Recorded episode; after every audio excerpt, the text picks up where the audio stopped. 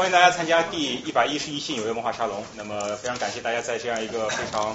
又一个阳光明媚的这个周末下午来来这里跟大家一起讨论、参加探讨。然后我是赵志成，我是文化沙龙的组织者。那么在活动开始，那个座位是我的，不好意思，我要拿它录像。呃，在活动开始之前呢，我还是先了解一下有多少人是第一次参加沙龙活动，举下手好吗？哦，这么多，那都是冲着刘老师和梁老师来的。好，那么我先简单介绍一下我们沙龙活动啊。呃，这个沙龙是从二零一三年七月份开始开始办的，然后到现在已经三年三年多了，也办了一百多期了。然后我们呢是每周呃基本上每周吧，一般周末的下午会在这里探讨一个一个话题，然后会有主讲人来和大家领导大家参与讨论。然后我们话题种类非常多样，呃。科学技术、人文艺术、呃时政、社会、历史、地理等等。如果大家感兴趣呢，可以到我们的网站，呃 ny 沙龙 .dot.com，沙龙是拼音，可以看到我们往期活动。我们一般来说，活动的讲义和录音都可以放在网上供大家下载。那么大家也可以在网站上面订阅我们的邮件通知，那么以后可以第一时间收到我们活动的通知。呃，欢迎大家参加。然后大家如果自己有感兴趣的话题，或者身边有觉得有意思的主讲人，也非常欢迎来推荐给我们。那么我这样的话题，就是通过这样一种可以说众筹的方式来来多元，来变得更有意思吧。然后今天我们是探讨一个非常有趣的话题，呃，话题的名字叫呃女权万花筒，看到不一样的世界。那么就像大家在介绍中看到的一样，我们近来呢在呃公共讨论看到越来越多的关于女权的女权主义的探讨。那么有些话题可能以前并没有用女权的主义的视角去探讨，然后最近开始越来越多的获得这样一种视角，包括我们经常，包括经常说的一些词，像剩女啊、逼婚啊、教育的教育中的性别歧视啊、像职场中的性别差异，以及我们通常潜意识里存在的一些关于呃关于女性的一些一些呃刻板印象和标签化，所以说我们。令人可喜的是，我们近来越来越多的以一种女权主义的视角去探讨它。那么大家对女权主义还是有很多的误解，呃，有人可能觉得好像它只有在出现一种一些极端的情况下才会去探讨，可能跟我们身边并没有什么关系。然后也有人会对女权主义在中国的未来感到一些担忧，比如说我们去年发生的这个女权五姐妹的事件，大家会大家会不禁的去思考中国女权主义会会向什么方向走等等。所以。我我们也一直希望在越来越多这种公讨论中，我我一直希望在文化沙龙能够开启这样一关于女权主义的讨论，但是一直也没有找到合适的主讲人。那么今天我们终于找到了，我们今天非常有幸的邀请到了两位活跃在呃中国女权运动一线的呃核心团体两位呃两位老师吕鹏老师和梁小梁晓龙老师。呃，我先简单介绍一下哈，呃吕老师是呃媒媒体背景的女权活动家，参与和组织过大量的。呃，民间女权活动，二零零九年开始创办女生女权之声系列在线媒体，成为中国最具影响力的女性传播和倡导平台。那么，吕老师是现在在哥伦比亚大学进行访问。呃，梁晓萌是中国女权呃中国青年女权行动的骨干参与者，公益法公益法律人，所以和和吕老师不同，梁梁老师是从这个是法律背景出身的。是二零一零二零一二年开始策划参与许多反性别暴力和性别歧视的活动。在个案与政策层面取得进展，呃，结合巡回培训和分享，他和同伴建立和支持了全国范围的青年女权行动网络。那么杨老师是二零一六年开始在 Fordham 的法律，呃，开始攻读法律学的硕士。那么，所以我们希望，呃，我们这是个沙龙活动，不是个严肃的讲座，所以大家在呃主讲人讲的过程有任何的问题，都欢迎随时打断提问。然后我们最后也会留统一的时间给大家提问。那么希望大家能够一起。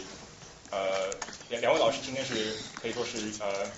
言无不尽吧，关关于大家关于中国女权女女权主义和女权运动的任何问题，大家两位老师都会提出呃尽量提出解答和自己的见解，所以希望大家尽量珍惜这个机会，在后面的问答中提出自己的问题和参与参与讨论。那么我们我废话不多说了，那么大家掌声呃欢迎两位老师。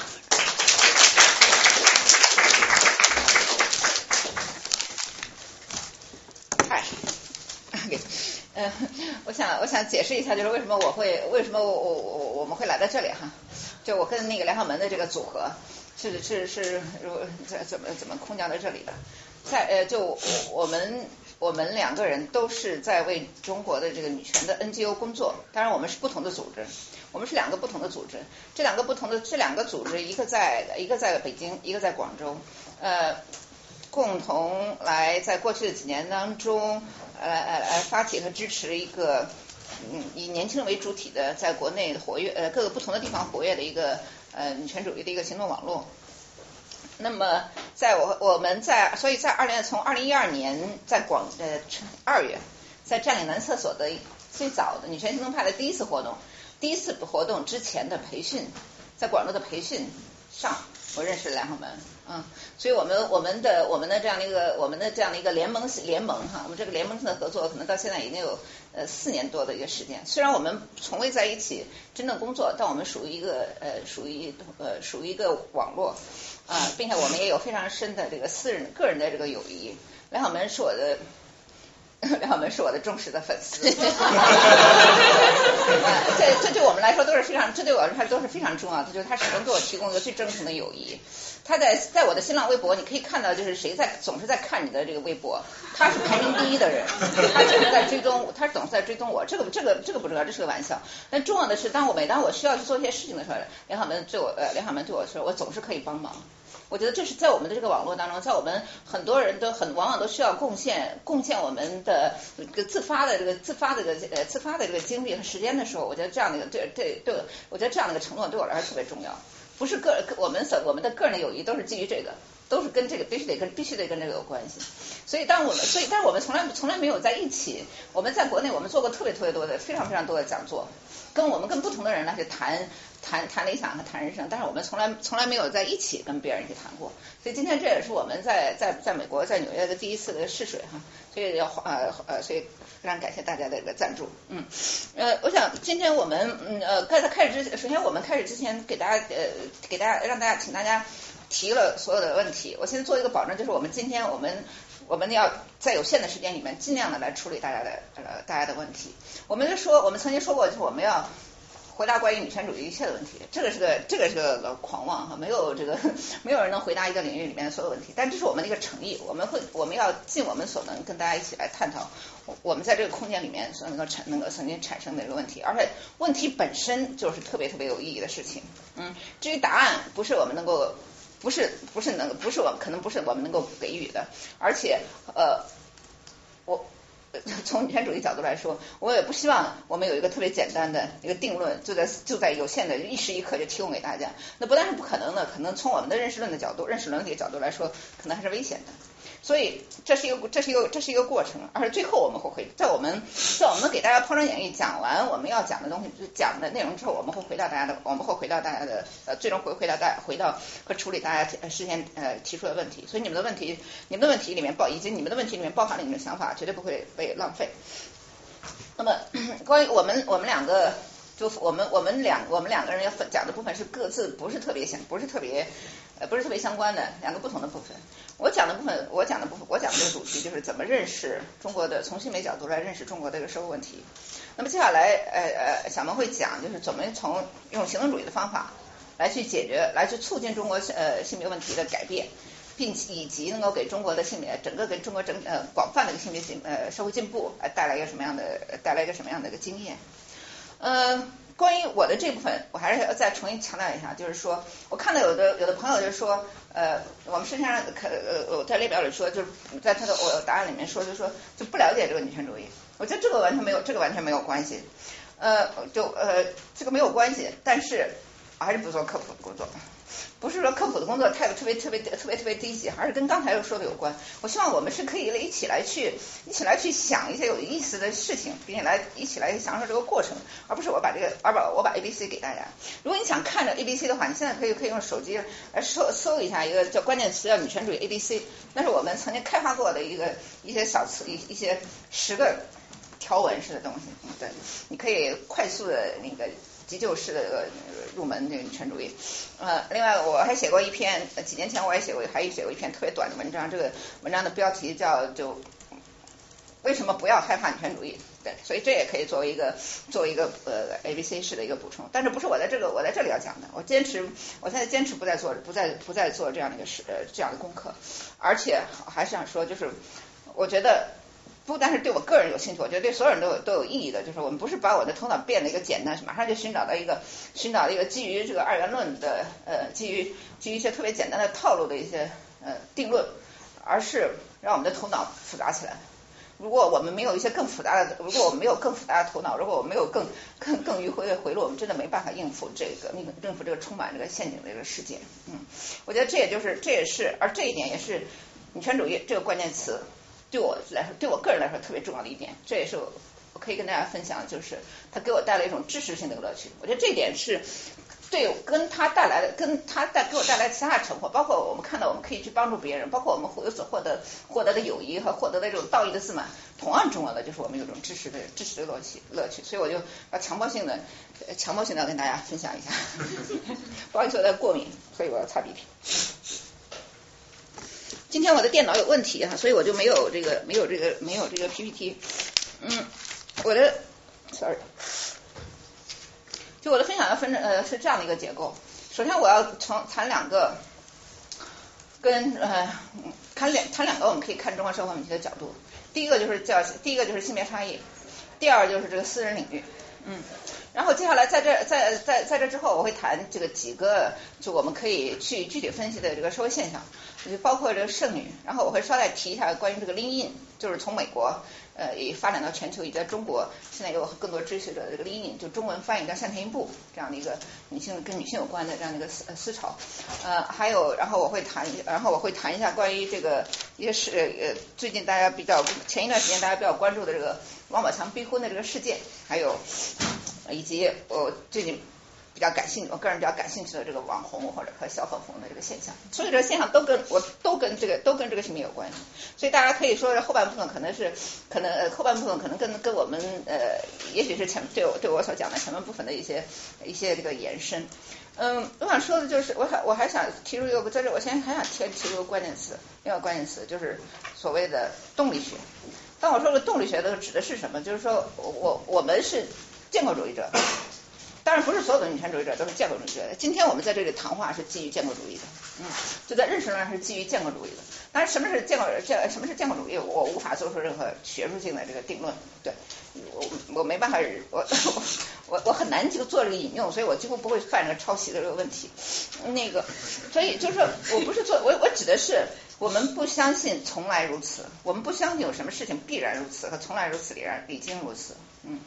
我指的是，我想这是建构主义，这个建构主义出来的。建构主义必须对一个事情为什么为什么会是这样，来要寻找一个寻找一个过程性的解释。而我说的动力学是什么？在这个我相信，在这个过这个过程，这个过程不是出于不是偶然，不是错误，不是荒唐。这在过程里面一致一定有一些一定是有一些基础性的作用，以及以以参与这个过程的各方一定有他们的动力在推动。这就是我，我觉得这就是我们要用女权主义角度来去分析这个社会问题，是我们想去，我们要去想去寻找的，就不是不一定不是裁裁判。王小波说，就黑白分明，这个这个判断判断是非特别特别容易哈。我们不是不仅要做这个谈判，我们要找到事情为何如此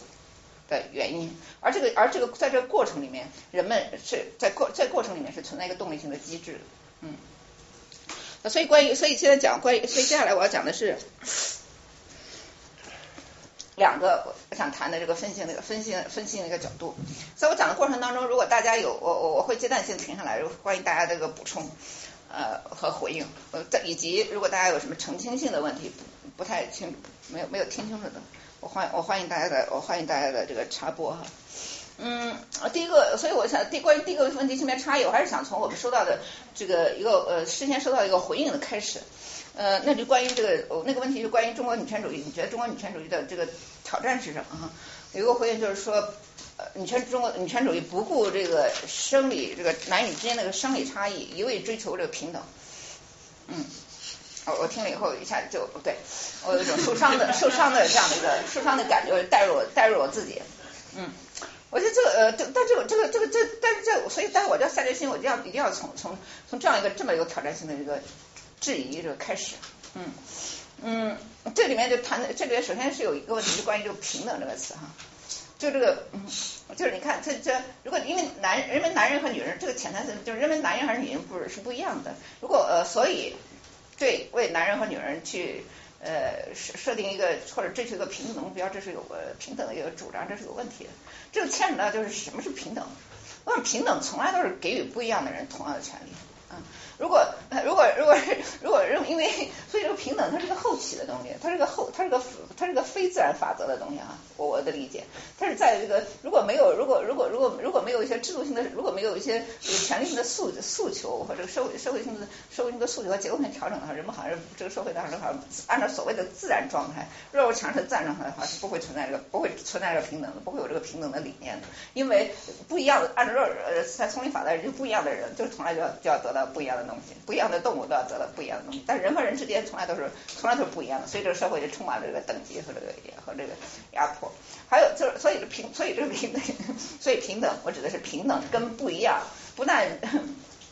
不但不是相反的，而且其实它是有关是相连的，就是因为不一样，所以人们才要谈论这个平等的这个问题，而且所有的平等的权利的这个主张都是被认为。被认为不一样，被因为不一样而被取消权利的人所争争取的事情，比如包括那些因为肤色不一样而不能坐在公共汽车上坐前排的人，包括那些因为性取向不一样就不能不能有不能结婚的人，这才这就是这才是那些被排斥的被不一样的人们所不一样或者被不一样的人所争取的争取这个事情，所以啊从就平等。不但跟不一样不是矛盾的，它是绝对是一致的。对，那么但是就是在这个，但是我但是我完全理解，就是在我们这个性别这个领域，在男咱男人和女人在性别的这个领域里面，呃，不一样，从来都是被跟平等打上一个特别特别牢固的一个特别特别的那个呃牢固的一个问号，这就成了我们必须要去解决的问题。就为什么男人和女人？被认为是这样的这个不一样，第会认为是这样的不一样。这个男人和女人这个差异是怎么在我们的社会，怎么在我们的社会当中如此如此广泛的来成为一个如此广泛的，并且根深蒂固的这个现象，而且影响我们的影响我们的权利的。啊，所以所以当我说不一样的人要同样的权利的话，这是一个特这这本身就是个特别简单的一个简单的一个答案了。我就要追究我们要追究这个不不不一样是怎么被故被理被合理化的，在我们的包括就在我们的社会当中怎么就被合理化了。就是一个呃，在这里就是，所以我要回顾回顾一点点历史哈，但是我这历史也不不会不是特别深刻或者不会不是特别久远的事情。我就想，我就回到在我的在我的在我的在在在我的童年和少年的时代，经常看一个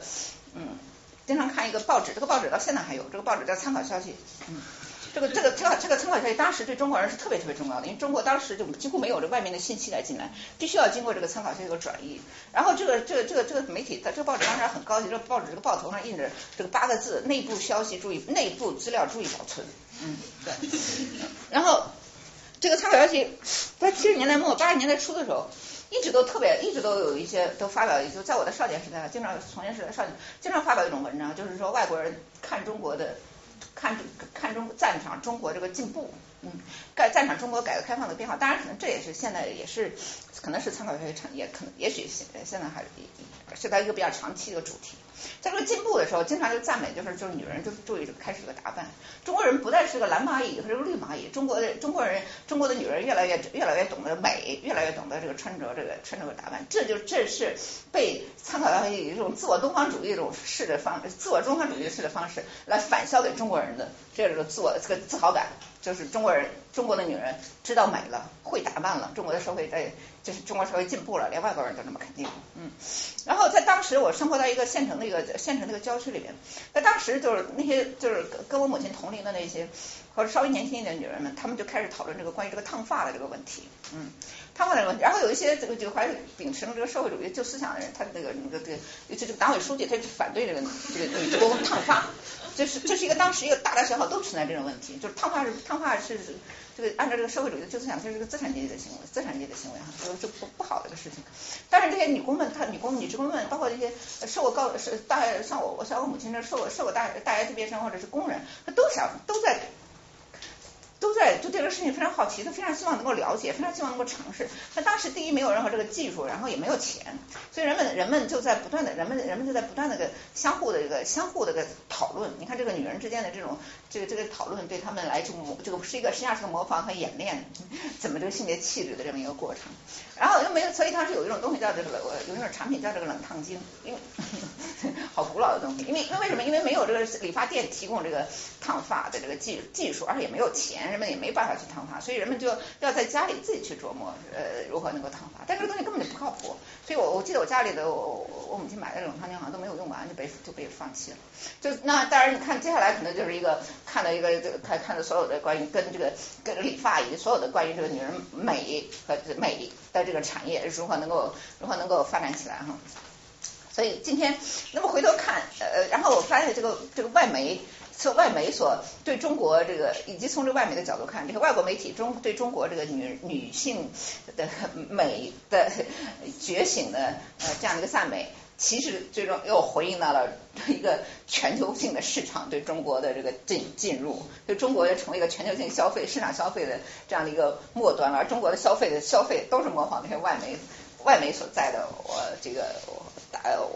外外外国群体，就中国就成为这些外外国国呃国际国全球化市场的这样一个呃进入的一个末进入的一个末进入一个末端了。所以从这个从这个从所以从这角度说，这些外媒的这个观点跟他们这个企我这个企业这个市所要推销的这个市场和这个理念是完全是完全这个完全这个一致的。所以这一点就是，所以就三点就是说，我就想我怎么今天我怎么今天我们到底我怎么我们应该怎么看这个当时这个这个爱美这个美的这个觉醒？我就想，这是一个自，这是一个首先这是一个自由的一个实践，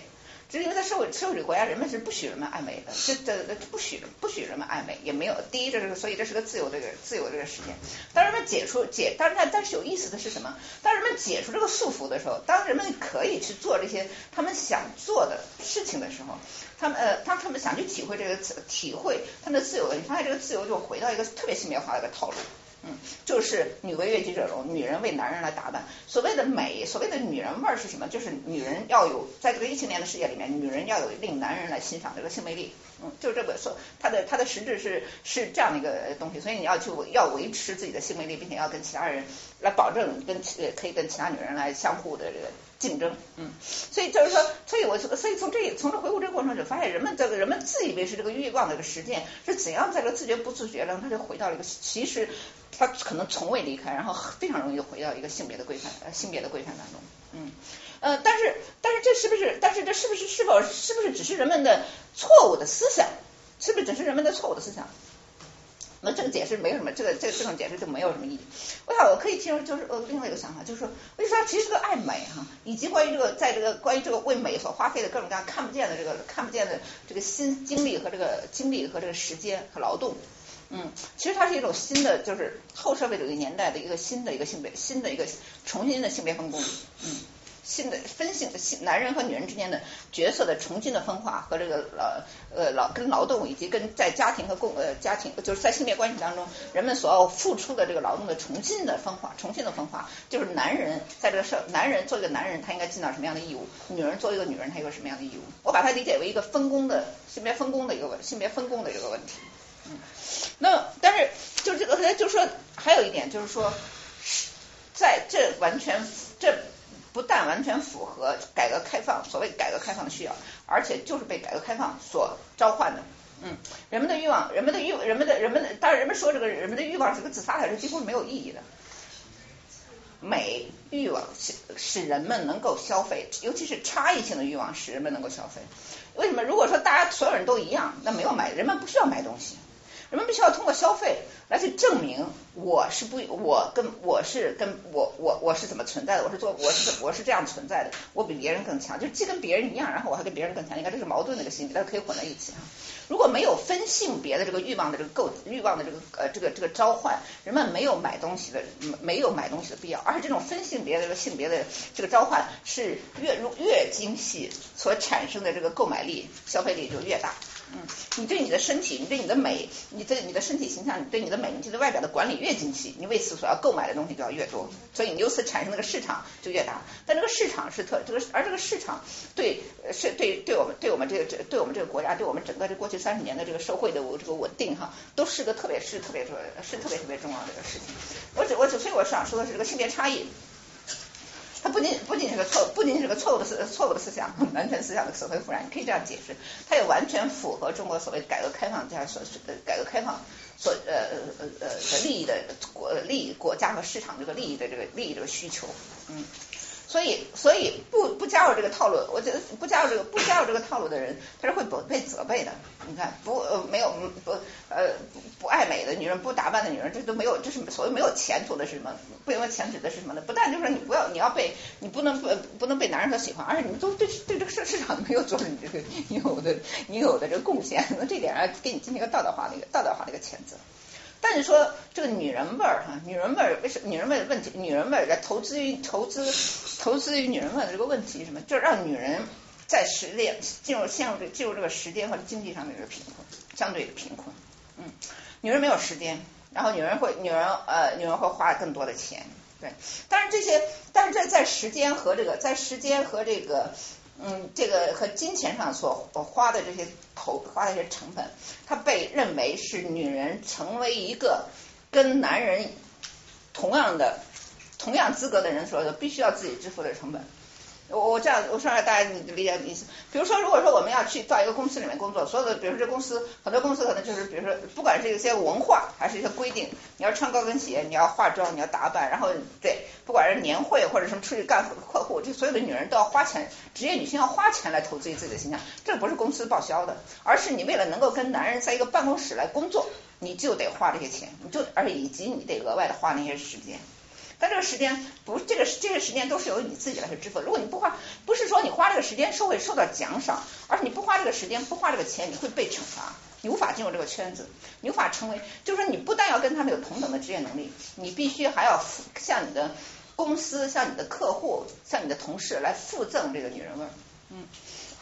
好，这是关于这个性别差异的。关于性别差异的第一点，这个刚才我讲第一个很反说，就是这个性别差异跟我们的改革开放是一个什么样的关系？能插一个问题吗？嗯。就是那个男性在职场也需要打扮，你说时间多少对吧？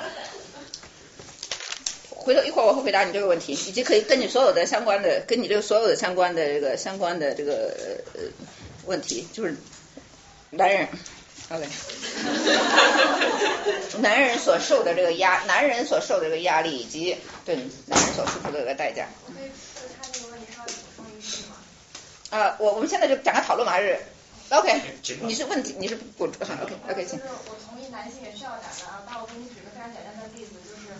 以前我们我们老板总给我开会到定档九点钟，就我跟他说九点钟我配合不了，因为我要洗头发。就是我每天从早上冲凉到洗头到吹头到直头发要一个钟头。我说如果你能够理解我以后这个每天一定要排到十点钟之后。他开始是无法理解的，后来他看到我不洗头来公司，十点以后吧，所以我就觉得就是他要有一个过程去理解我是有这个时间成本的。就是你希望我出现在客户面前是你要的那个样子，那你就得给我这个时间来配合你。好吧。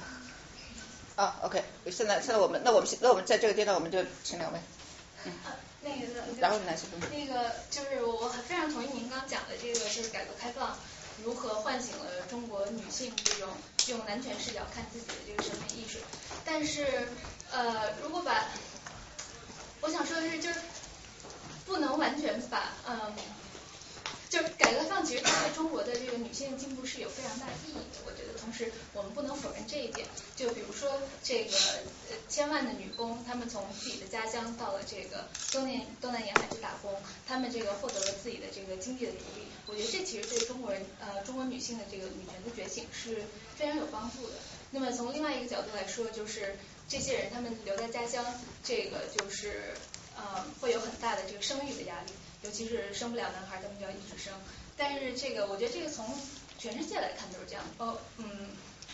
包括什么这个孟加拉国还有其他地方，就这个女性一旦去了工作之后，她们的这个生育选择就发生了变化。那么这个发生了生育呃这个变化，主要就是她们要小孩就少了。那些其实都是对于这个女权的进步，就是当然我我是从这个 social economic，就是从这个社会经济的角度来看，不是从这个审审美来看。所以我觉得就是这个改革开放对于中国女性的这个呃自我价值、自我觉醒来说，可能这个需要一分为二的来看这个。明白，那是你要说什么？跟这有点相关，就我其实很好奇，就是怎么认识就是这个性别差异或者这个女权的崛起和资本主义之间的关系？因为我觉得就说资本资本和市场进入中国，在一定程度上，其实女性就拥有了购买力或者比如消费的能力，但同时也我觉得也造成了这个性别差异的这样的固化，所以就说女女权或者女权行动，尤其在未来的这样的一个视角中，应该怎么去看待资本，然后怎么去利用这样的一个市场框架。非常好，我我我我我我我我我们的讨论已经非常非常，我觉得非常非常的非常非常的有意思。呃，就是我我对这个女权，我这我我我在这我在这中国的这个女权这个圈子里面，就是呃，在这二十过去二十年当中，我我对中国这个一种特别简化一个反视角的话语，已经感到极度的厌烦了。嗯，对我我同，所以我非常同意，就是我相我绝对相信这个市场对于这个对于女性来说是非常非常重要的，包括女权主义本身。包括女权主义的流通，这样的一个作为一个非官方的思想的流通，它也得益于这个市场。我觉得不一定是市场的进入，不是不一定是市场的生产关系，而市场是人们能够拥有这个流动的自由，不管是人身的这个自由和这个和这个思想那个人生的流动，还是个思想的一个流动，这都是至至关重要的。可以让有多少农村妇女因为因为能够摆脱他们传统的社区而而。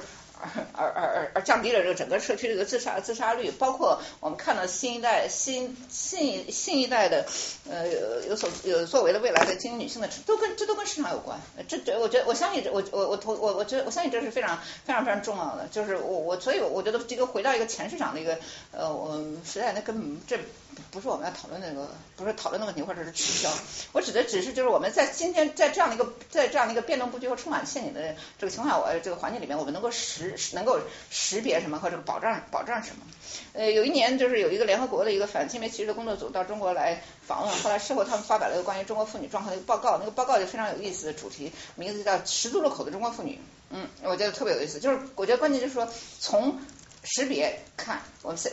这个目前看现在我们在哪，以及我们将来能到哪去？这个我觉得不是往前，不是绝对不是往后或者停止这样的过程，而且这也不是我们能够做到，因为我无法叫我们无法叫醒这个这个市市场的机制。虽然不管它有多呃它有多少的问题，我们只能跟他们跟他在其中去挣扎和这个挣扎和这个和这个和这和这个斗争。对，所以就是我相信这个，所以不管是他这个是不是用这个资本主义这个词，你看这就无法停无法停下跟既有的这些政治经济体制的。是纠结，从未从来我们从来都不能就叫停现在这个体制，另外创造一个乌托邦，不是我们能够干的，不是我们能干的事情。我希望我能回答，有点回答你刚才提到的问题。所以刚才关于刚才这个阶段，我想说的，我想就呃呃，我想说的就是说，人们关于这个对这个欲望的呃这呃刚才见到，刚才那段我讲的是就是这个这个欲望那个召唤和欲望的所谓的重新的苏醒是怎么被。投投怎么被投入到这投入到这个投入到这个市消费市场当中，以及也投入到性别不平等的一个重呃性别性别不平等一个机制的呃机制呃机制的一个运作里面。而在这里重点看的就是，当人们说人们说欲望它是一个自由的实践的时候，这个在这个在这个欲望呃，这接下来我可能会讲到关内问题，就是我们的欲望怎么能够真的跟自整自主性来活呢？嗯，很多时候所谓的当我觉得女性的。古老的一个悲剧，你到现在其实仍然存在悲剧。当我们到我们到人们的这个欲望，这个欲望的这个被发掘哈，它并没有增强你的自主性，反而成为一个受害者。这是最最古老的、最古老的这个最古老的这样的故事。古老的故事都是，你看一个一个书生二，一个美一个一个一个美女，她那个那个那个情情情爱思想觉醒，她认识一个男人，发现他一连串那个受害。嗯，这为什么会这样呢？就是这个欲望，我这不是这个欲望的错误，而是这个欲望没有跟这个自主性联系，是不是这个？就早是这个问题造成。接下来我我们跟可能再会讲这个事情。所以关于来接下来我要讲的第二个分第二个分析就是关于就是关于这个啊，还有就是其实刚才我讲的只是这个性别差异领域里呃这个消费领域里面那个性别的差异。再我想再补充一点，就是关于这个生产领域里面的性别，生产领域里面的性别性性别呃就业领域和生产领域里面就业领域里面的性别的差异。就在中国这个中国这个不管是第一哪个哪个产业每个哪个产业的这个维持和传统农业产业的这种维持，和这第一产业和第二产业这个。发展哈，它都离不开这个大量的妇女呃妇女劳动力的这个妇女劳动力的呃妇女劳动力的贡献，不管是所谓的蓝领的蓝领呃女性的贡献，还是这个知识女性的贡献，这都是非常都是对这个中维持着中国的市场繁荣，那是非常非常非常重要的。但是在这个对不平这个 对这个劳动对这些劳这个劳动力的回馈，他从不但他从从来没有。呃从来没有实现这个实现这个平等。所以这个不平等，这个职场上的不平等，它是有两种两种不同的方式。第一种方式就是这个分性别的这个性别分性别的这个呃区别对待。这个的这个，我想在我们这样的一个，在我们这个教育阶层，大家都可很都有有有很广泛的，能够在我们这个阶层能够，在我们这个教育程度能够接触这个就业市场的一个非常广泛的这个表现。比如说在录用当中，呃，不录用女性或者提高女性的呃提高女性的门槛等等等，这些是这些是这个阶层里面产生的问题。在真的蓝领阶层，在工厂区不会因为你是女人不录用你，相反他会因为你是男人就提高你的录用门槛。对你去深圳的工厂，去那个广州郊区的工厂去看看，只要女女人马上就可以，只要是女人，那只只要是女工，你随时都可以去。男工他设置个门槛，你必须到就业市场有面试，只必须到那个办公室有面试。女工随时都可以去，从来不会就是说，他不会绝对不会因为你是女人不录用你，所以他这个职业女蓝领阶层的面临的这个性别这个境遇跟这个白领阶层的是非常不一样的。他们所面对主要的问题就是跟这个这个跟女性有关的这个所有的成本的这样的一个呃付出，跟以及跟女跟女性生理以及跟再生产有关这个成本的这个绝对的外部化，嗯，对，甚至包括你，因为他因为他是为什么说再生产外部化指的是什么？就是说他是连所有的八小时工作制里边，他是不得不遵守这。法律的八小时工作制，但是他连你上厕所了五分钟都得从这个八小时里面扣除。对你，他只，然后当然更别说你，因为你跟生育有维持你跟生育有关的个技能，你要付出的所，你要你所有的付出，那都是不，那都是不承担。我指的是，我指的是这种性别性别不平等在职场的表现，它有不同的，在不同的阶层当中，在不这不同阶层女性，她也是有不同的，是有不同有不同的有不同的这样的一个呃不同的这样的一个体会。就这一点，我想，那么就是在这个，所以跟刚才呃跟，所以在从所以从经济的角度上，我们看到是什么？就是说。经济在发展，每个人都变了。我们如果说我们能够成为这个所谓的经济的发展和是个所谓社会转型，我不知道这个社会转型到底要转到何处去哈。对这个词我是有疑问的。在这过程当中，如果说我们能够成为幸存者，这一点是非常重要。如果我们不能成不成为不是成不不能成不成为那些被因为被被下岗的被下岗的人被呃下岗的下岗就需要被拆迁的等等所有那些我我没有成为那样的人的话，如果我们能够成为幸存者的话，那我们今天我们所能够得到的财产就会比以前更多。我们就能够成我们的生活境遇，我们的绝对生活条件就会比以前有所有所有所改善，这是而且是相当大相当大的改善，因为中国的绝对贫困这个消除方面，而呃是非常是这个成绩是非常非常可观的。前提当然就是所以幸存者的境遇都得到了绝对成绩都得到了非常大的改善，但同时。这个相对的这个差异在变是变得越来越大。中国的男人和女人的这个收入在二十年当中是一个呃非常明显的一个扩大啊，收入收入差别是非常明显的扩大。在一九九零年，中国男人男人和女人这个收入平均收收入的差别是百分之八十，二零零零年是百分之九呃百分之七十，二零一零年是百分之六十。你看这个。这这数这多多完美的一个这个组合写数据哈，对，所以就是说当这个蛋糕越来当这个蛋糕越来越大的时候，每个人都可以多吃的多多比往多吃一点的时候，那你发现别人所得到的嗯比你要多得多。对，另外一个因为而这个而这个这个而往往你会发现可能排除很大因啥因素之后，就发现这个这个唯一剩下的一个解释或者不可解释的原因就是跟这个性别有关。所以麦肯锡曾经发表一个一个数字，就是说中国的这 GDP 当中是呃中国女性贡献了百分之四十哈。对，贡献了百分之四十，这还是就是可见的 GDP，还不包括那些无酬的劳动。可以，中国的这个中国的这个这个蛋糕的这个分配里面还还没有还没有达到，还没有不但没有达到这个程度，比原来的比原来这个比例还要在还要在这个还要在这个下下降。所以就是，所以这可能是个问题的根源，就不换问题，所以不满的一个来源就不患寡而患不均。当然寡也是不对的，社会主义的匮乏是有问题的，但是这个不不不均不均。它会带来很多的呃不可避免的，它注定要必然它要到受到这个争议，并且招致这个冲突。但是中国的这个治理的中国，我觉得中国的这个经济发展的模式哈，就是其实是非常深刻的依赖于所有的这些不平等，嗯，就包括男人和女人的之间的这样的不平等，就是你可以相对比较低的成本来雇佣一个雇佣一个利用一个群体的劳动力，而又不。对，你可以雇佣你使用一个群体劳动，而不用不用付付不用付给他足够的对价，就这样的一种模式。这个这样的一个模式可能发生在男人和女人之间，也可能发生在所谓农民工和城里人城里人之间。而中国的经济的发展的模式，这是怎么是特别深刻的依赖于这样的一个这样的一个这样的一个不平等的。就是世界经世界世界银行就是推销一种理念，就是聪明的经济学哈，性别平等是聪明的经济学。就是说，如果你能实现性别性别平等，你能够带来你的这个经济就能够发展。我觉得中这就中国的实践就让这些好多好好多人全世界人都戴都大跌眼镜，都是都是像反这个 反这个认知的，不是性别性别不平等是聪明的经济学。就现在这个就现在这个模式而言，而且呃就现在这个模式而言，这个性别不平等才产生了才产生了中国这个和以及其他阶级不平等，才才制造中国这么大这么多的这个这个这个财这么多的这样的一个财富，嗯，啊这是关于这个。关于这刚才就是关于这个就呃关于这个性别差异的这个一呃一点，接下来我要讲另外一个另外一个分析的角度，就是关于就是这个私人的私人的就是私人这个私人这个领域，以前就就是呃跟社社会主义年代是没有私人领域的。就国家是不允，国家是不允许你这关起门来这个自成这个天地哈，就不允许这个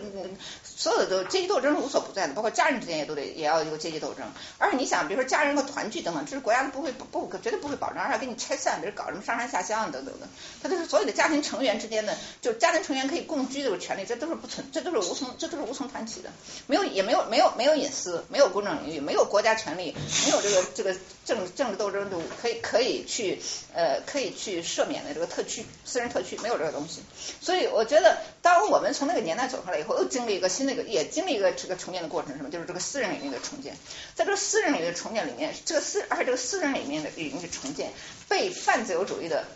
公共知识分子们，嗯，呃，个人权利的，这个中国的非常重要的个人权利的捍卫，呃呃，中国个全公民权利的捍卫者们，被认为是呃是被被他们认为是跟国家。跟国家的权利相互交涉的一个特别重要的一个领域，所以就说，争取个个人权利的不个人权利、个人的个人领域里的个人领域的不被国家的侵犯，被人是被认为是公民权利的一个特别重要的一个角度。所以有一个话叫有一句话就有你知道有个故事叫那个故事讲的就到处流传，然后那个故事就讲什么风能进雨能进国王不能进哈啊。就是好像就是有个私人财产，然后不国王都不能，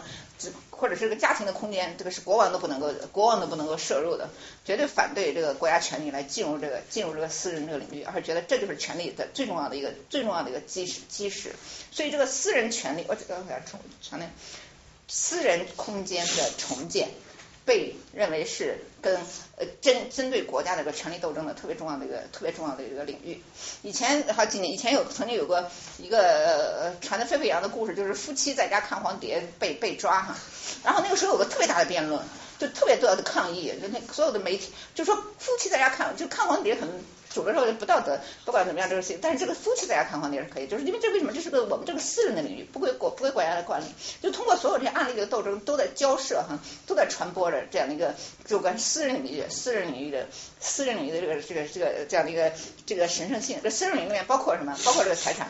包括人们的家呃家庭的这个自由的隐私性的隐私性的空间，也包括在这些空间里面活动的人们的欲望、情感关系、家庭婚姻，嗯。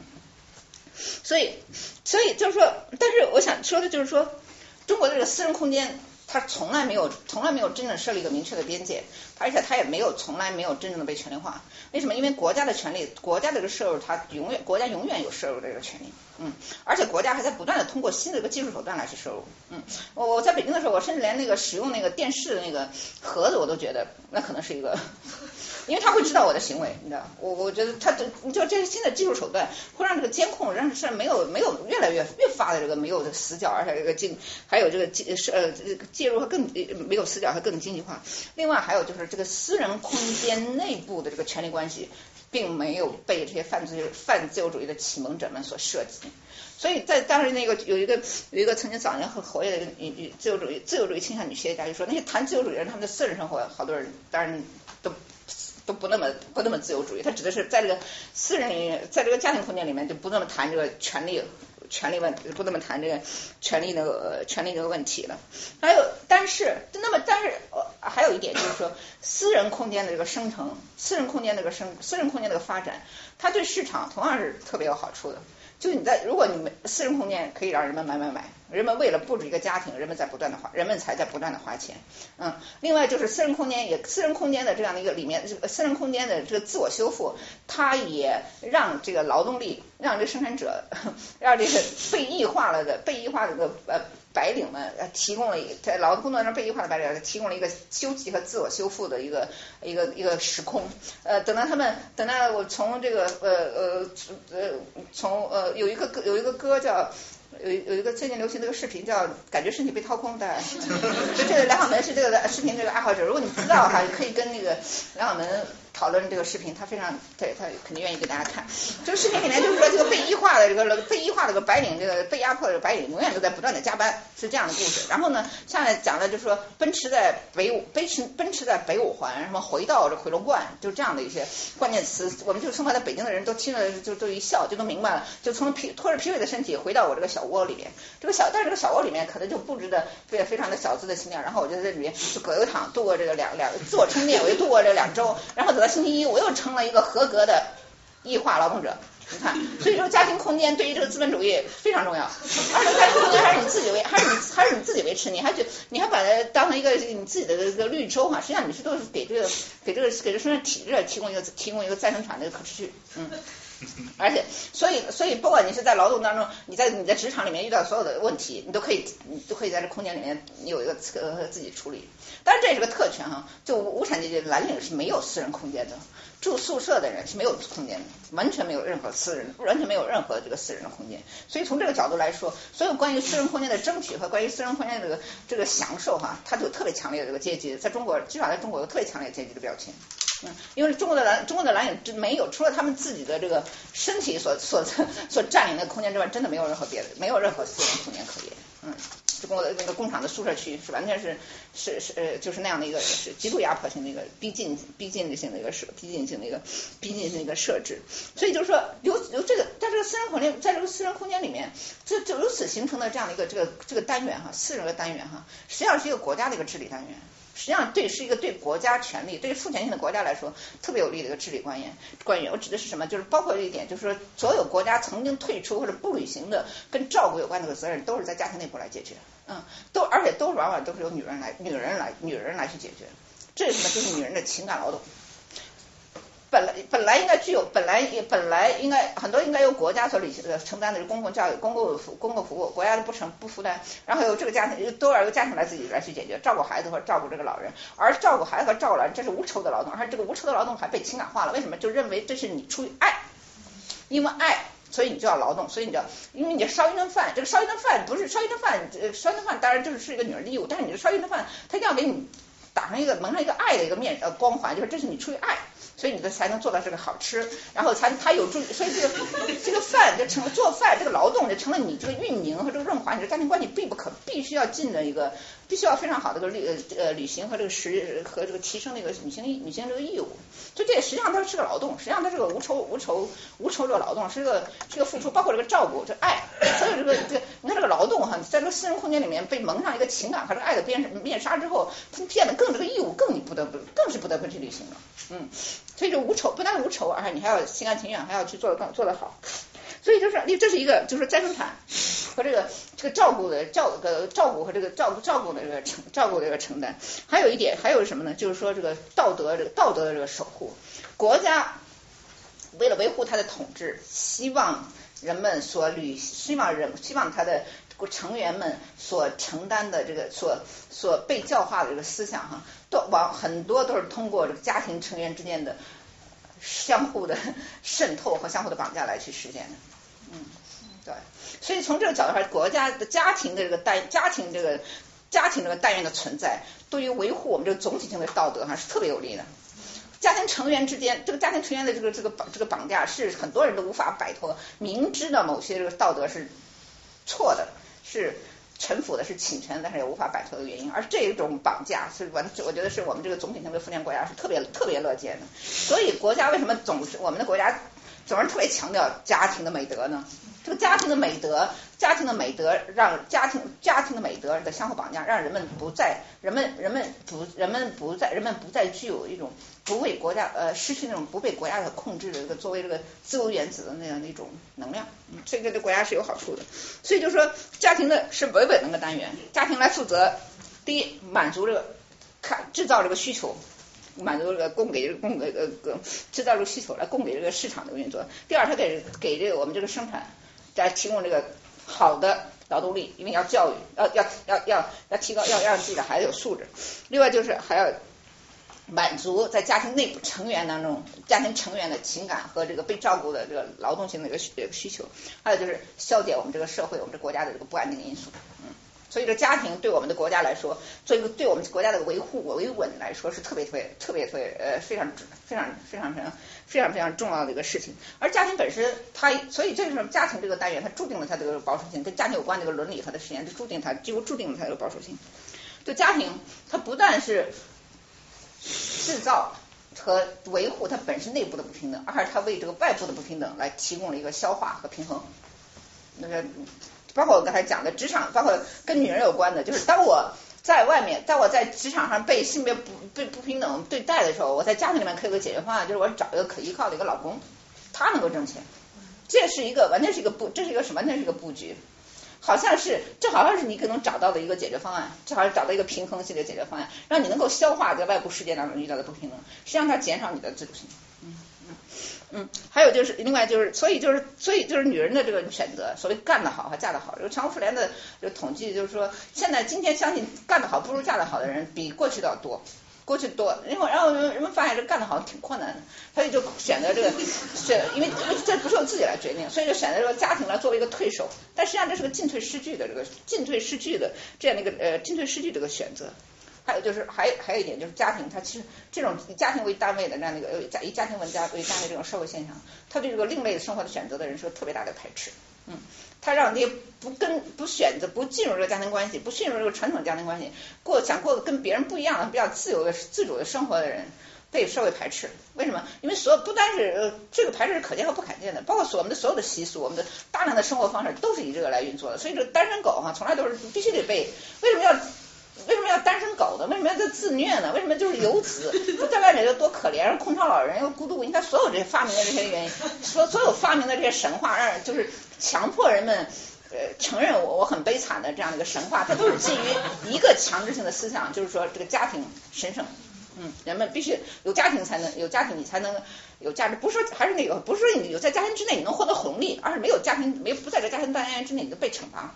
所以大大减少了人们生活的这个生活的这个自由自主程度，而且让那些就生对人们对这个生活的变故的这个应对能力也大大的下降。为什么空巢老人，为什么失独老人就没办法生活下去？嗯，不是他生活能力问题，而整个社会认为你这个这个这种这种生活方式是是残缺的。嗯，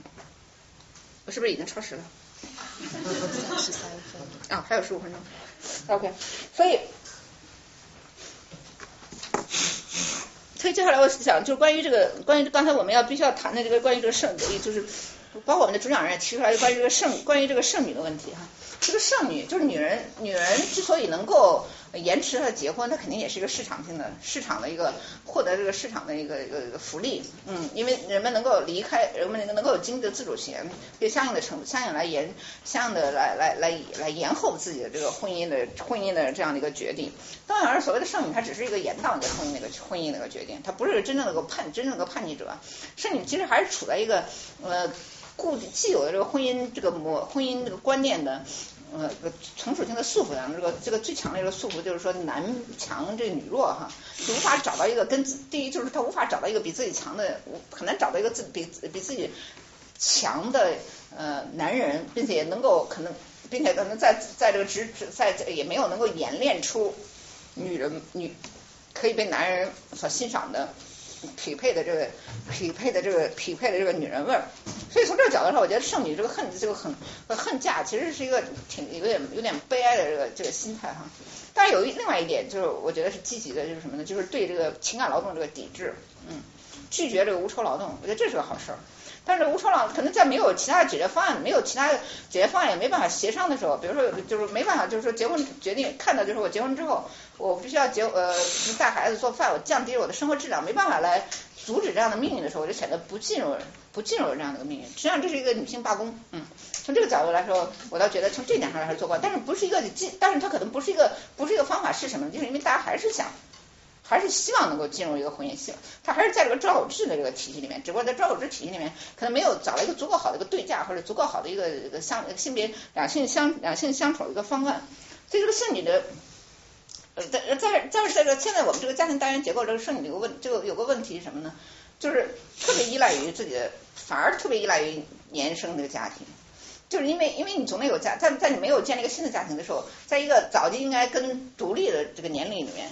嗯，身心独立年龄里边，去跟自己的原生家庭还有还受还有那么多特过多的牵扯和受到这个受到这个束缚。对，所以这就产生了跟原生家庭之间的原生家庭的之间特别多的一个特别多的一个呃特别多的冲突。其实就是说，现在我觉得在中就中国这客观说，就中国女性这个选择哈，跟男人就是跟男人结婚是个最最佳的最佳这个那个投资人生投资。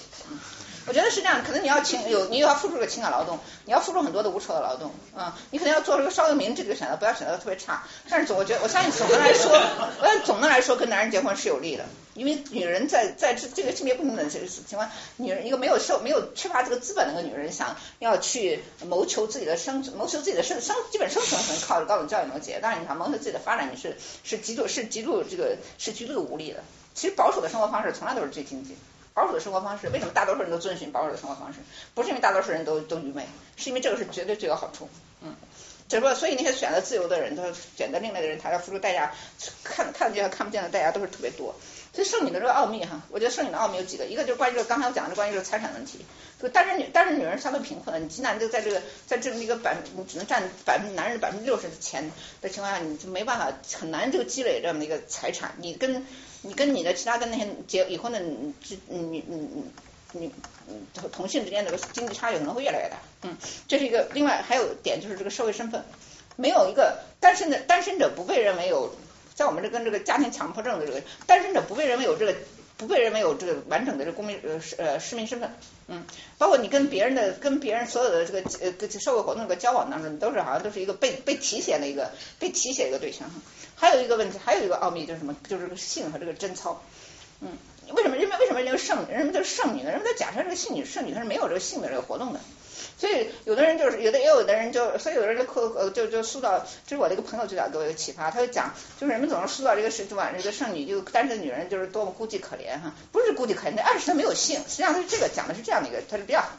含蓄的表达了这样的一个判断。然后然后也有人就是说，然后也有人就安慰或者给圣女这个励志，就是说找找不到你的伴侣的时候，你要一个人要活得精彩，你要可不可以种花，我们可以这个充电，我们可以学习啊，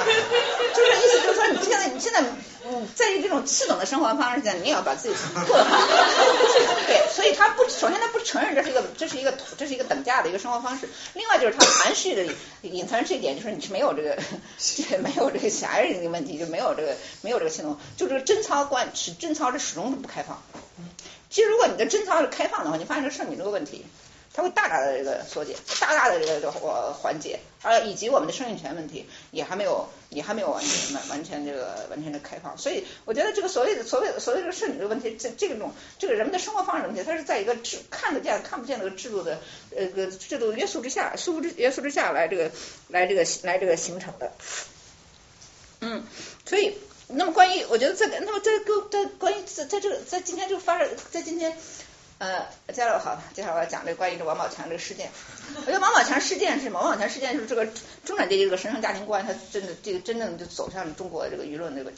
社会观念这个前台。嗯，王宝强事王宝强事件里面，它主要有两个个婚变里面，它主要有两个观念。不好意思，我现在我就直接把这我的结论拿出来了哈。第一个就是关于这个性的这个对这个女人吃出轨这个极其强烈的这个惩罚性的这个道德观哈。这是非常非常强，这是非常非常强烈的。第二个就是对这个家庭财产的这个极度强力的这个强力的维护，而所有很多参与的讨论人，他都带入了自己对这两自己在这两个事情当中的观点。好多人有的有人就给我留言，就说我不管男女，我都反对这个出轨。我不这不是跟这个是关性别的，我是反对这个出轨。但有非常但是有意思有意思的是什么？就是我们的社会主流的社会道德是反对出轨这个道德从未改变，但是也从未对。男人出轨的男人给予相应的惩罚，嗯，因为我统计就是男人的出轨，男女人出轨从来都有，男人出轨有，但是男人统计统计看中国的男人出轨是比女人要要要多得多，但是我们的社会道德从来给男人想，从未给这个男人相应的惩罚，为什么？甚至我们都没有一个语言来去惩罚，来来来来去惩罚这个女人男人，但是我们用一套现成的话语，呃，来什么？婊子、荡妇之类的，这个淫妇之类的惩罚这个惩罚这个女人。另外还有就是说，跟所有跟着出轨女人的这个这个惩罚里面，还带有这个还嵌入这个母职，就是你作为一个母亲，你不能这样，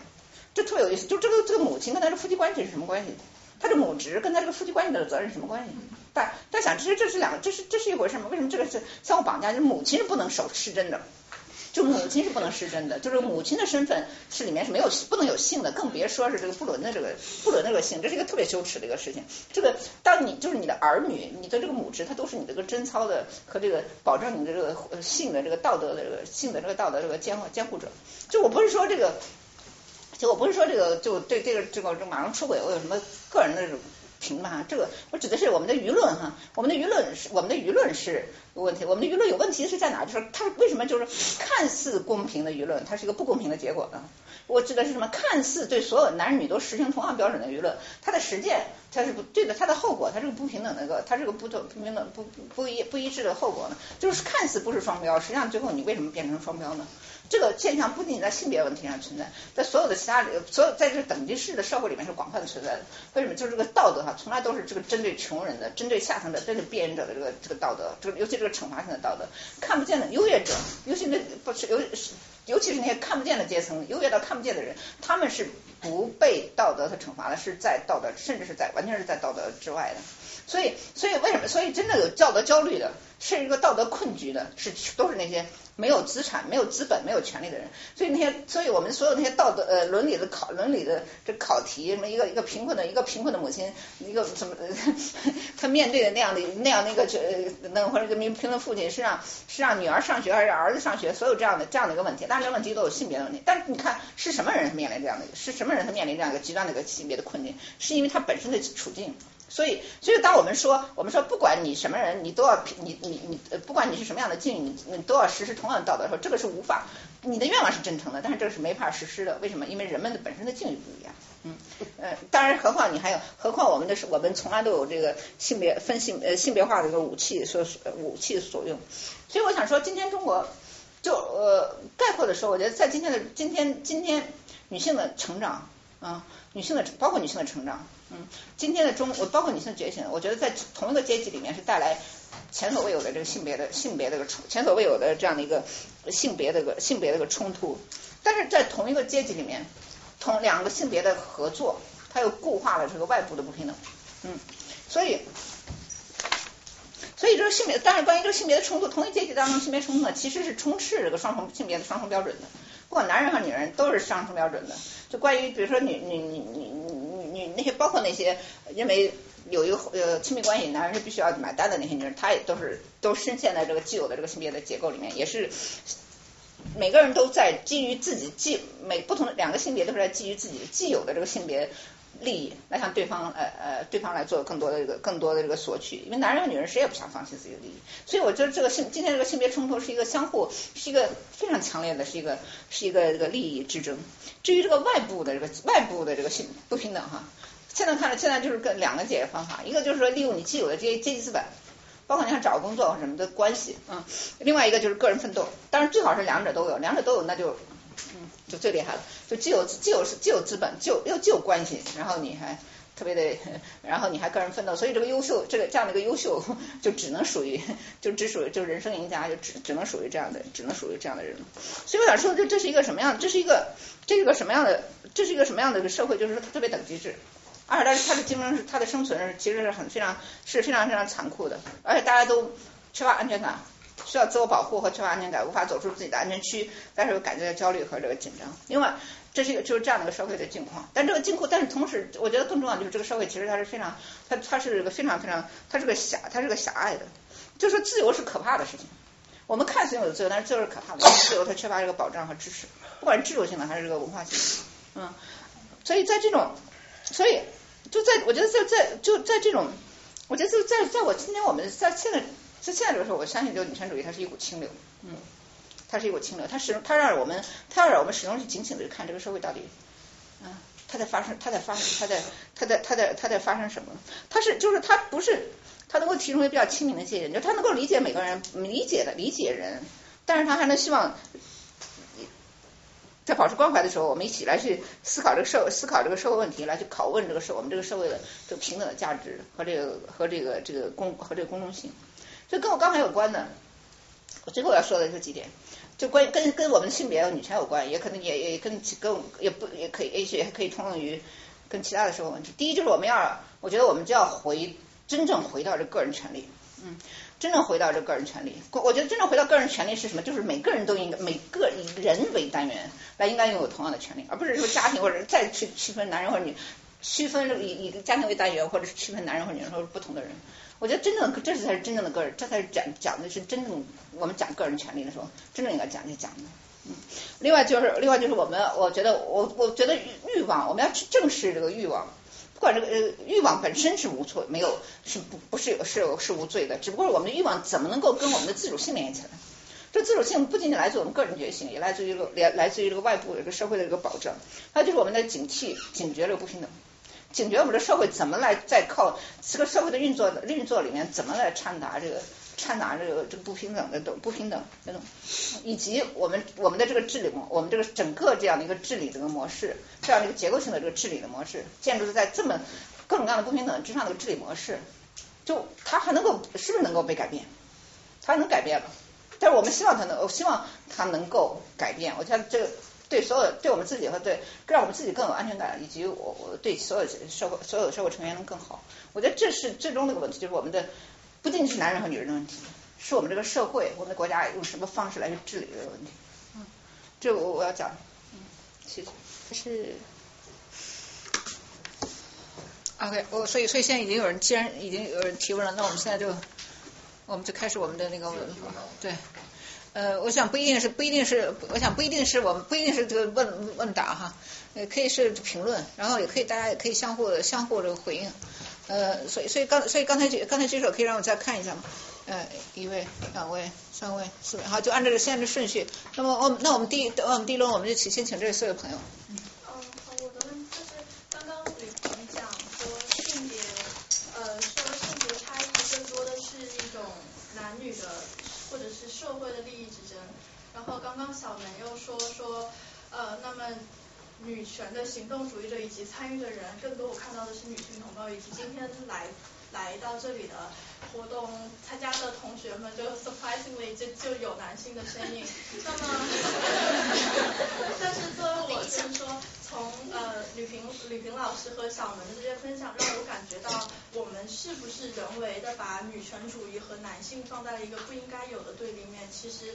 呃，每个人对某每一种主义都有自己不一样的认不一样的认知，而我的认知可能女权更女权主义更多的是我对于我在这个社会的位置以及我社会关系的一种自我思考的召唤。那么站在这样的角度，我和任何人都不是对立面。那站在这样的一个角度，是不是会有更多的人加入我们？就小门和李平老师这样的行动主义，非常的，我我我非常的认同，就是你们愿意站在是呃风口浪尖去把这个。OK，对不起，我已经明白了，我们已经明白了。错，对对，我相信大家也都听明白了，所以所以所以我就打断你了，因为我们还有对。对，我我这个问题是给小。麻烦，如果您稍微简短一点的话，我会非常感谢。嗯。哦，OK，这个这个很，其实非非常简单。其实刚那这这个女生提的问题有一定的相，就是这个相关性。就是 OK，你刚说这个在您在活动中尽量的想要让更多人参与进来。那么这个就是任何的这个行动的成功，我觉得最后其实都是你要去 reach 这个本来不是你 base 的人。那我其实对我的问题其实就是呃在多多大程度上，这个我们也。可以让男同胞加入到我们的这个呃行动中来。第三。对，那我我有一个比较 general 的问题，就是我们刚刚看到说什么问题都是女权问题，但是我总觉得应该跨定一个边界之后，你才好解决某些问题，而不是说看到什么东西你都会想从女权主义方面来讲这里面有什么问题。所以我想问的话是呃，您您两位觉得什么是女权问题的边界？为什么呃化妆问题也是女权问题？然后为什么那个职场方面？啊，任何的现象都是女权问题。然后你如果呃怎么样好的界定这个边界问题，什么才是你们觉得根本上男女之间的差别？然后啊，然后如果最好的话，还有一个非常啊 specific 的问题，就是您如何看待二胎问题放二胎放开之后，对职场里面就是进一步的这个不平等的加剧？这两个问题。OK，你说。呃，我的问题可能会长一点，因为我会阐述一下，呃，就是呃，我的问题 in general 是怎么看待对女性主义者这个词的污名？就刚才梁晓明提的，好像女权主义者现在变成一个骂人的词，呃，然后我这个这个背景呢，就是因为我有时候在跟别人讲女权主义的时候，大家就会说哈，我不敢说我是女权主义者，因为我觉得这个好像跟一些不好的东西联系起来，然后我就跟会跟他讲，可能你所接触到的女权主义有一些可能是女力主义，就像阿呀娃娃那样的，只强调自己的自己的权利，而不去管呃广泛的平等问题，或者是你看到的是仇男，就是他们只就把男性和女性放在一个对立的这个这个位置上，可能你看到的是是那一群的，但其实女权主义者我们关注的是平等，关注的是男性和女性或者是其他的性别，但是我在说这些的同时呢，我又会我又会觉得好像也不应该做这样的划分，我自己会觉得很矛盾，因为我承认可能我刚刚接触女权主义话题的时候，我自己可能会有一点仇男的倾向，或者是女力的倾向，我会觉得这个可能是一个人他在了解女权主义、了解性别平等的这个过程中，他可能会经历的一个过程，所以我又觉得跟别人这样把这这里面这样阵营的划分，好像就是说那些人不是我们女权主义者，这样的话我又三话觉得有点不对，所以我就想请教一下，在你面对这样的一些问题的时候是怎么处？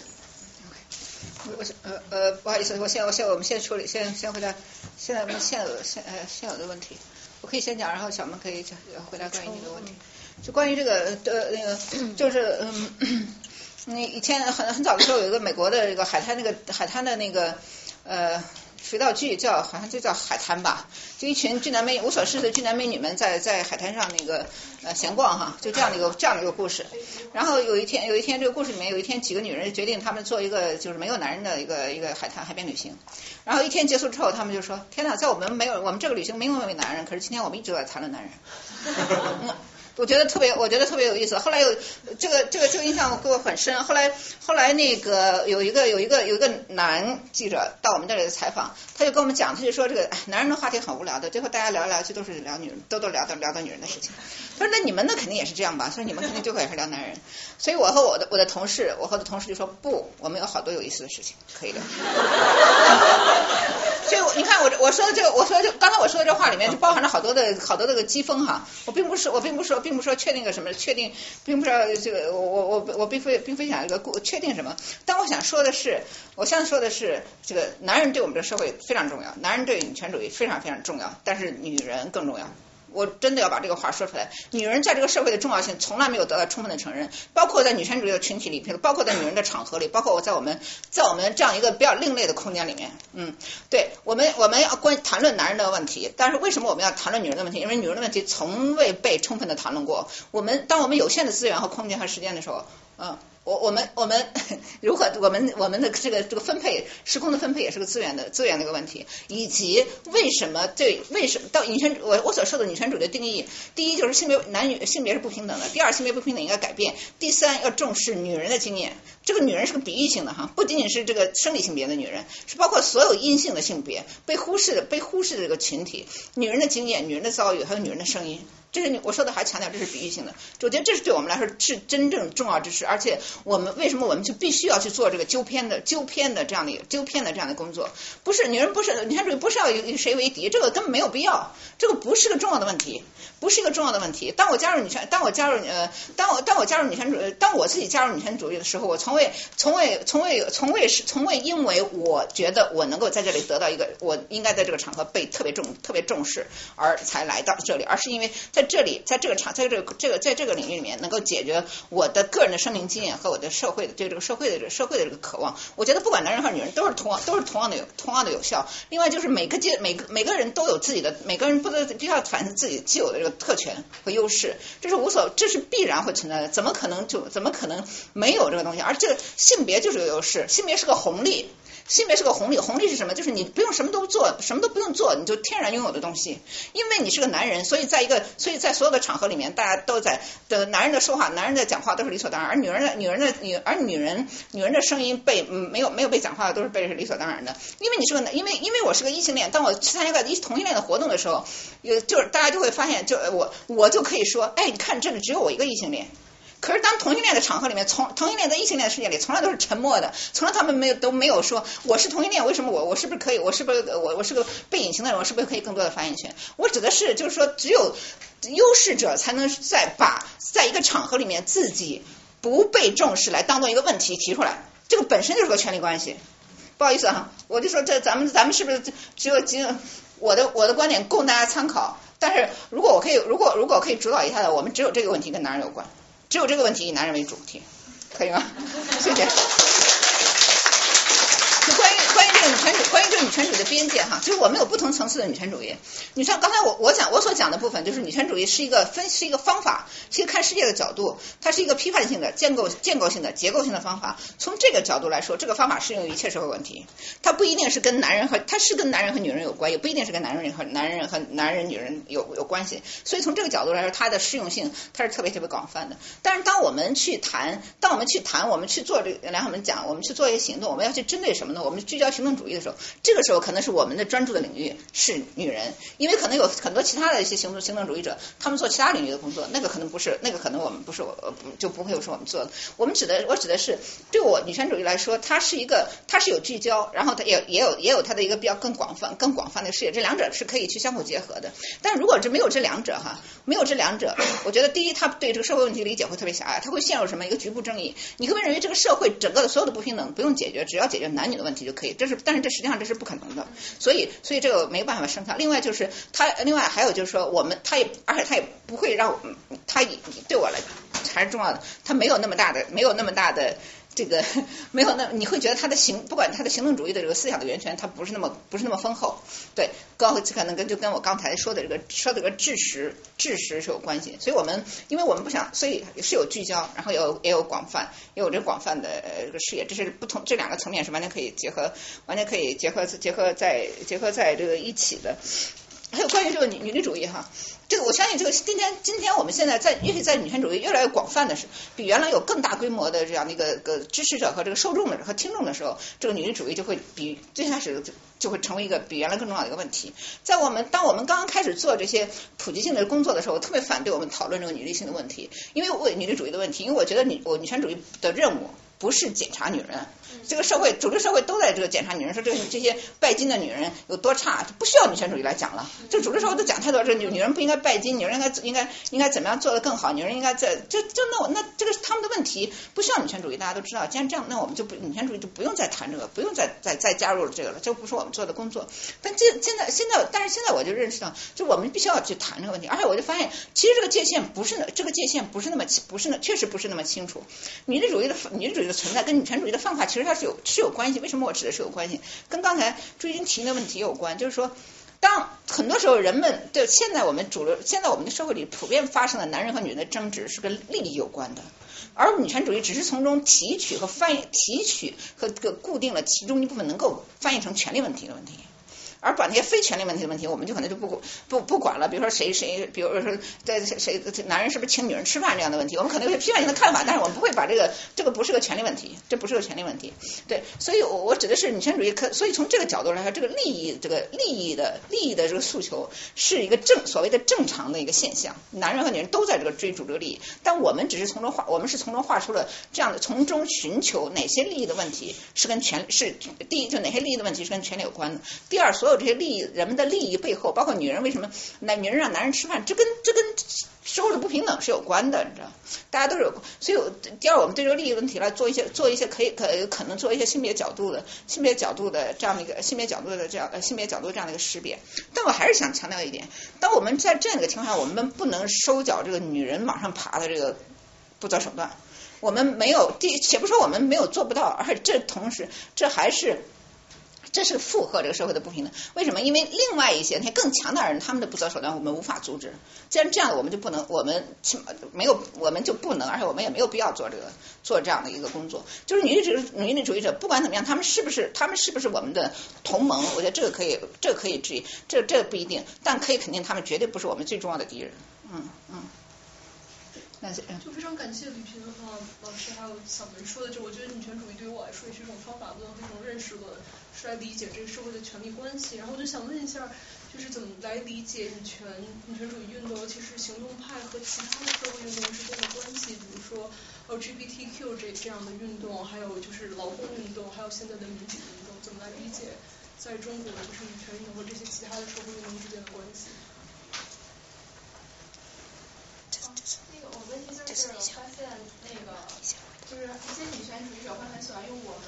作为一句话的。开始，这是一个很有力量的。修辞，但有时候是缺少审视的。我想问的。是，在女权运动中，如何能够就是重视不同阶层、不同女性的。个体化的。声音，而不去代表别人，或者是就使得一些人被代表，就如何来处理这种女权，就是所谓“女人”这个词它内部的。这个丰富性。我就想问吕老师，刚才提到这个李敏的看法，能谈一下吗？黎明，黎明，黎明，哦，黎明，哦，林颖，林颖，嗯，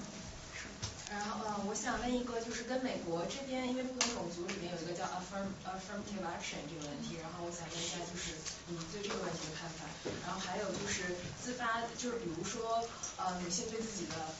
容貌或者怎么样的，像整容这种问题，自己是自发的还是社会赋予的？这个这个东西这个 balance 你们是怎么看？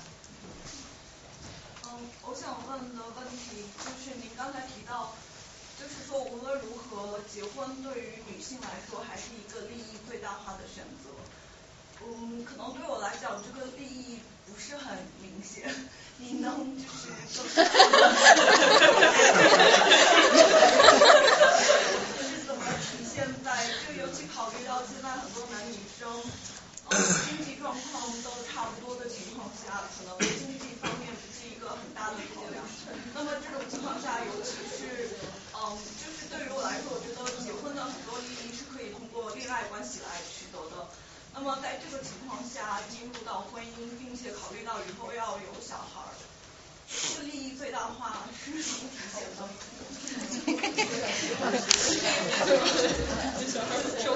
？OK。OK，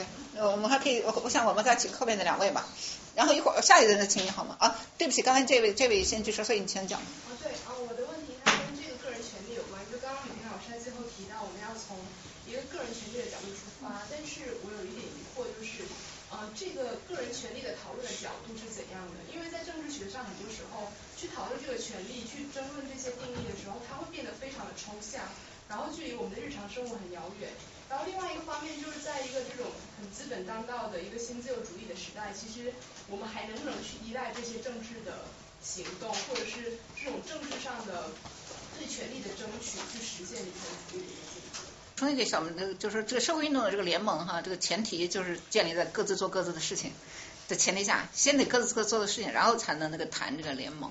的意思。我指的是以前就是我们好像有时候对这个运动联盟有些误区，就是大家都以为就是大家都做同样的事哈。后来我们就发现其实不会的，因为每个每个群体都有自己的关关切。理想那个运动的联盟就是大家都各做各做做各自的事情，但是在此某时某刻有共同的召唤的时候在一起，然后我们还可以再去做各自各自各自各自做各自的事情。就关于那个关于这我们那个问题，我其实我觉得这个提醒非常有必要，就是女权主义内部或者或者女性群体本身都是个复数，这个我完全同意。我再做一个，但是我还要给你做，还是要再做出一个另外一个补充，就是说，就是我们在这后后现代主义这个后现代的年代哈，在我们对人对这个人的人的这个多元多元性的这个多元多元和差异性的这个发掘的这个年代，呃，这样的我我我我们怎么能够维持这个我们做？被压迫者的共同体的这个共同体的这个命运和他们共同的一个力量，嗯，如果说如果说我我我指的是我们对这个多元多元和差异的强调，不是为了瓦解我们一个抗争的共同体，不是为了让我们的抗争共同体变得四分五裂和没有力量，这个是肯定不是，这不是我们的目的。我们要维我们要维护，所以我们要维护维护我们这个共同体，包括维护我们这个女性的共同体，包括我们要必须我们在看到这个女性群体。差异的前提下，我们还是得讲女性共同的故事，是因为这个是我觉得这是这是这是我们这个运动是不会放弃的。而且当我们所有的不管我们谈是我还是我们，我觉得我们始终都在寻找，包括我们包括我小门讲了很多个人的东西，他都是在我们都是在召唤一种共识。嗯，这个这是一个补充。就关于这个 lean in 哈，关于这个 lean in，我觉得林林印林呃简单的说是这样的，我我就不想批评，我就不想那个批批评这个呃批评这个林印，因为这个我知道在美国的女权主义当中对这个林印本身也是有很多的批评。我只是指出一个，就是林印跟在这个中美这个情形当中的不同是什么？就是说在中国，在林印它有个前提，林印是后，林印是女权主义收获年代的一个产物。嗯，林毅是是为什么是这样的？林毅是在这个所有的这个这个跟女权跟女性权利跟所有的平等的就业的权利，它有一些相对来说比较系统的法，相对这起码可以看得见的一些法律保障的前提下才有林毅。指在指的是你的性你嗯，比如说歧视性的录用，它是会有法律代价的；性骚扰它会有法律代价，在这个前提下，女人向女人要向前一步，是这样的一个问题。他这样的情况前提下，他才他就把问题聚焦在这个自我赋权 self empowerment 这个和这个集体赋权上面了。这个在中国的语境的问题是什么呢？中国本身严重没缺少这个。性呃性呃职职场性别平等应该有的这个法律保障，在这个前提下，林印它无法解决这个，但只靠林印无法解决女性的这个女性的女性的进步的问题。为什么发展必须得以权利为基础？你如果说比如说有人遭到性骚扰或者性别歧视不被提供的工作，不是靠女性群体抱团取暖就能相互安慰就能相互励志能解决的，我们必须得去做倡导和权利争取。所以这个这是个不同的文化环不同的这个这个法律环境这个政策环境所带来的这个这个区别。我指的是刚才我想讲的是这个关于这肯定肯定性的行动哈。这也是个在美国，美国是这个美国这个和美国的美国的这个辩题，在当然在这也是一个跟在跟妇女权利有关的一些国际共识方面，也有跟这个类似相关的，也有类似同样的几乎同样的规定，只是不同的词，或者叫暂行那个联合国消消除对妇女一些形式歧视公约称之为暂行特别呃暂行特别措施，它指的是为了在一定时间一定特点为了加速加速呃性别平等，为了在特在可见的。更快的、更早的时间来达到一个目标，来实行这个一个补偿性的、补偿性的，或者是那个呃补偿性的或者保障性的措施。所以保障性的呃肯定性行动指的就是肯定性行动，主要是保障性的就是这个配额配实行的这个配额。我指的是在中国哈，这个话这个讨论没有被展开，因为中国没有几乎没有这个肯定性的行动。嗯，他没有没有采取这样的，没有现在没有政府就这国家国家国家是个剥国家是剥基本这这是是是剥削或者不作为的一个状态，国家本身是个歧视实施者或者歧视不对歧视不作为，所以几乎没有这个肯定性的这个行动，或者说看似肯定性的行动，看似配合远远没有达到真正这个有意义的这个程度。所以今天我们所以在美中国很很难展开像在美国一样跟对肯定性有关的这样的一个它的复杂的更复杂的更复杂的这样的一个呃辩论。嗯，就关于这个，关于这个，关于这个整容哈，关关于整容，刚才刚才又讲的就是男男人那个打扮，可能不管是男人和女，其实这个，我觉得这个这都是这是个结，这是个结果。这是结果，这都不是原，这都不是这个，这都不是个原因。这呃，就是人们人们人们整整个是一个人一个一个人们在这个异性恋社会，姑且说异性恋社会，这种一种这个生存，这个生存生存之道。我们放，我们觉得我们去劝诫女，劝诫，我们可以去，我们可以看到这这边这个现象的背后的原因是原因是什么？我发现中国社会的整容，原现在已经几乎就越来越。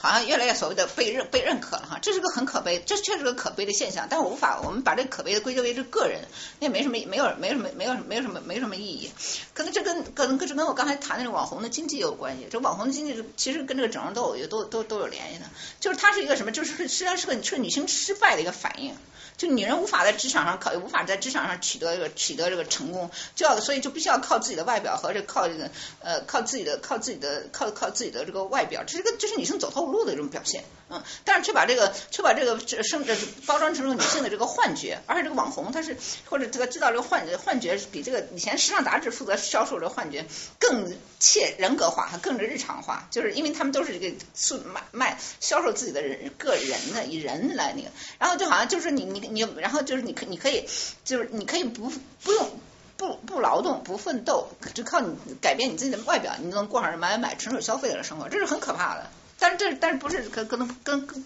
但是不一定跟这个人们整容这个个人的行为，这个这个我们没办法，真的没办法，很难有什么这个没办法这个评判。关于这个关于这个个人关于这个个人政治个人呃呃个人权利哈，就关于对我对政治学就不甚了了，就不敢那个妄妄妄妄那个呃那个妄言。但是我想说的是，就关于就是说到底在今天这么一个今天这么一个万恶的世界上，到底什么办法才有用？对吧？如果是这样的，是我觉得这是一个这是一个挺这是一个挺这是一个挺长挺好的一个挺好的问题。为什么这个挺好的问题呢？就是说人们就发现，就是在这个社会上，其实呃，你但你你看到这个社会的问题越多，你觉得这个社会越是无法改变。你对这个社会的问题的识别越深入，你发现这个社会这个这个世界就永远就都动都动都动不了。这个时候你就会陷入什么？就是一种清醒者的一种清醒者的一种一种一种这个绝望哈。对。对，所以就是人们所有的，所以而且尤其是今天这个，今天这，我觉得这个世界世界性的问题，所以人尤其是人们发现，比如说人们发现这个世这个这个问题不仅是一个国家，的，还是世界性的问题的话，那更无解了，你们都连这个桃花源都没有了，就然后也没有那么，我觉得，但是但是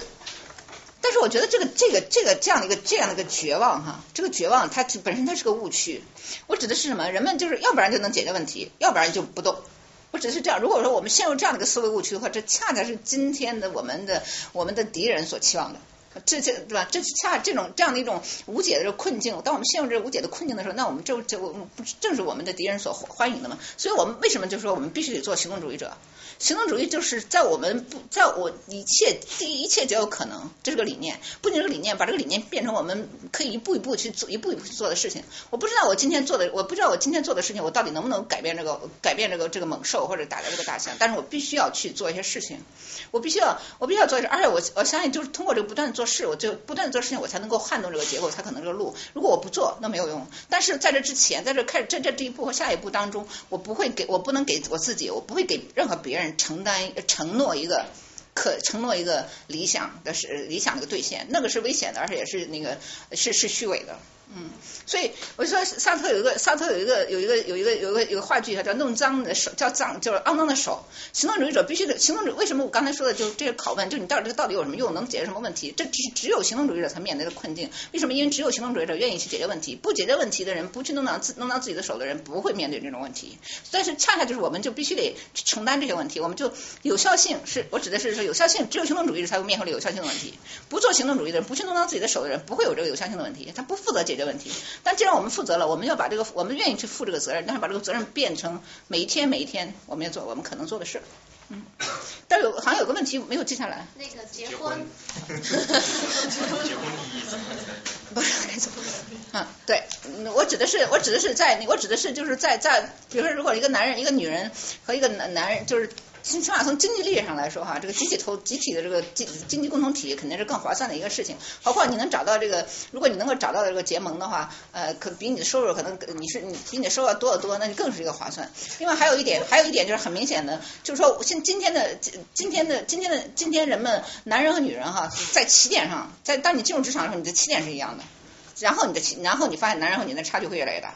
这这不好意思，这是一个，就大多数真正能够进入上的进入金字塔上层的那个上层呢是那是男真的是男性主导，所以从这个点上看，女人和男人结盟是有这个现实性社会现实性社会行为利益的。当然我不是我绝对不是说人们就应该加入这样的社会性现实性社会行为利益，我觉得呃呃另外就还有女人要突破这个困境，可能就是还是跟我刚才讲的一点，家庭的家庭的家庭的这个家庭的这个。这个投资哈，就是避免这个避免这个是个受避免这个受受受受受损，但是不是所有人都有这个都有这个都有这个资本。嗯嗯嗯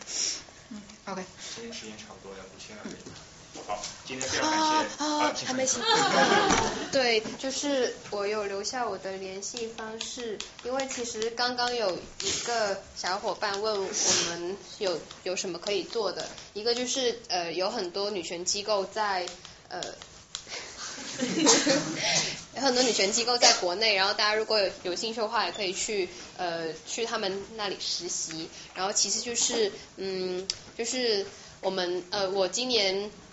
今年在广州参加了一个呃阴一个叫阴道之道的一个戏剧演出，然后它是由北京的 Become 小组自己原创的剧本，然后但是它是受呃美国的阴道独白。呃，话剧的一个影响，但是就剧本完全是原创的。然后在广呃，在全当在从二零一三年到现在，在中国有很多很多的演出。然后我就在想，也许我们可以在纽约也做一个。然后所以就呃，这是我的微信联系方式。然后如果有兴趣的话，我们可以呃一起来做这件事情，就是在纽约，可能在年底或者明年年初，我们一起做一个引导之道的戏剧小组，然后去演出，用中文演出阴道之道，然后在纽约，有兴趣的话可以联系我。然后呃，但是他演戏其实挺花时间的，嗯。就如果你觉得能够保证一定时间的参与，比如说一个星期有一个晚上或者一个下午，嗯，那那我就觉得我就觉得可能是觉得是足够的这个时间，对，大概就是这样。我们的主页啊，我们的 Facebook 哦对，然后我们还有一个 Facebook 的主页叫做 Feminism for China，对，Feminism for China，Feminism for China，大家可以关注。行，那今天时间不多，大家先到这里吧，感谢两位老师，然后。这里我们稍微有两个印有我们 logo 的纪念品吧，呃，送给两位老师。然后我们呃分享非常精彩，我们现在是还有只有十分钟了，离这个关门，所以大家剩下的时间可以，如果有还有食物和水，包括如果想买这个衣服纪念品的话，可以和两位老师联系，好吧？后面的问题没有回答上。